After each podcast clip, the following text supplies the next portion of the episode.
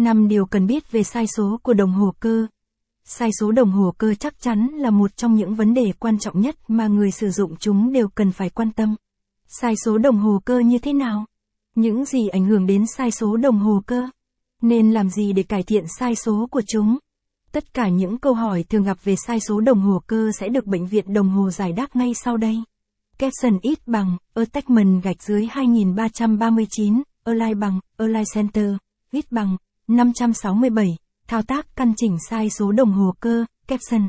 Vì cơ cấu tính giờ dựa trên nhịp dao động cơ học hoàn toàn nên hoạt động của đồng hồ cơ có độ chính xác kém hơn hẳn các loại đồng hồ có bộ máy thạch anh. Tuy nhiên công nghệ vật liệu và công nghệ chính xác ngày càng tiến bộ nên độ chính xác của đồng hồ cơ cũng đã được cải thiện rất nhiều, do đó, mức độ sai số đồng hồ cơ ngày nay cũng giảm đi đáng kể.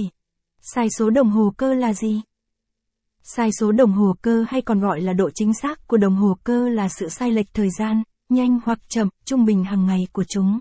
Do sai số đồng hồ cơ mỗi ngày không giống nhau, con số này tùy thuộc vào loại bộ máy và các điều kiện sử dụng đồng hồ, hoặc môi trường bên ngoài. Những yếu tố nào có thể ảnh hưởng đến sai số đồng hồ cơ?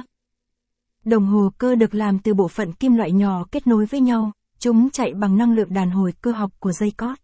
Những bộ phận này rất mỏng manh và dễ bị ảnh hưởng bởi nhiệt độ, trọng lực, từ trường cùng các cú chấn động, khi chúng bị ảnh hưởng càng lớn thì sai số đồng hồ cơ càng lớn.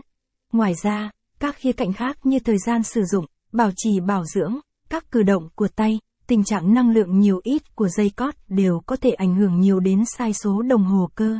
Nhiệt độ ảnh hưởng đến sai số đồng hồ cơ ra sao?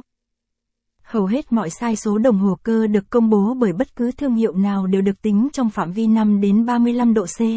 Ngoài phạm vi này, các linh kiện kim loại bên trong bộ máy giãn nở hoặc co lại đáng kể ảnh hưởng đến hoạt động của bộ máy từ đó làm tăng sai số đồng hồ cơ. Thông thường, dưới nhiệt độ cao, đồng hồ có xu hướng chạy chậm, ngược lại ở nhiệt độ thấp nó sẽ chạy nhanh hơn. Nếu nhiệt độ quá thấp làm đông đặc dầu bôi trơn, có thể sẽ khiến đồng hồ chạy chậm.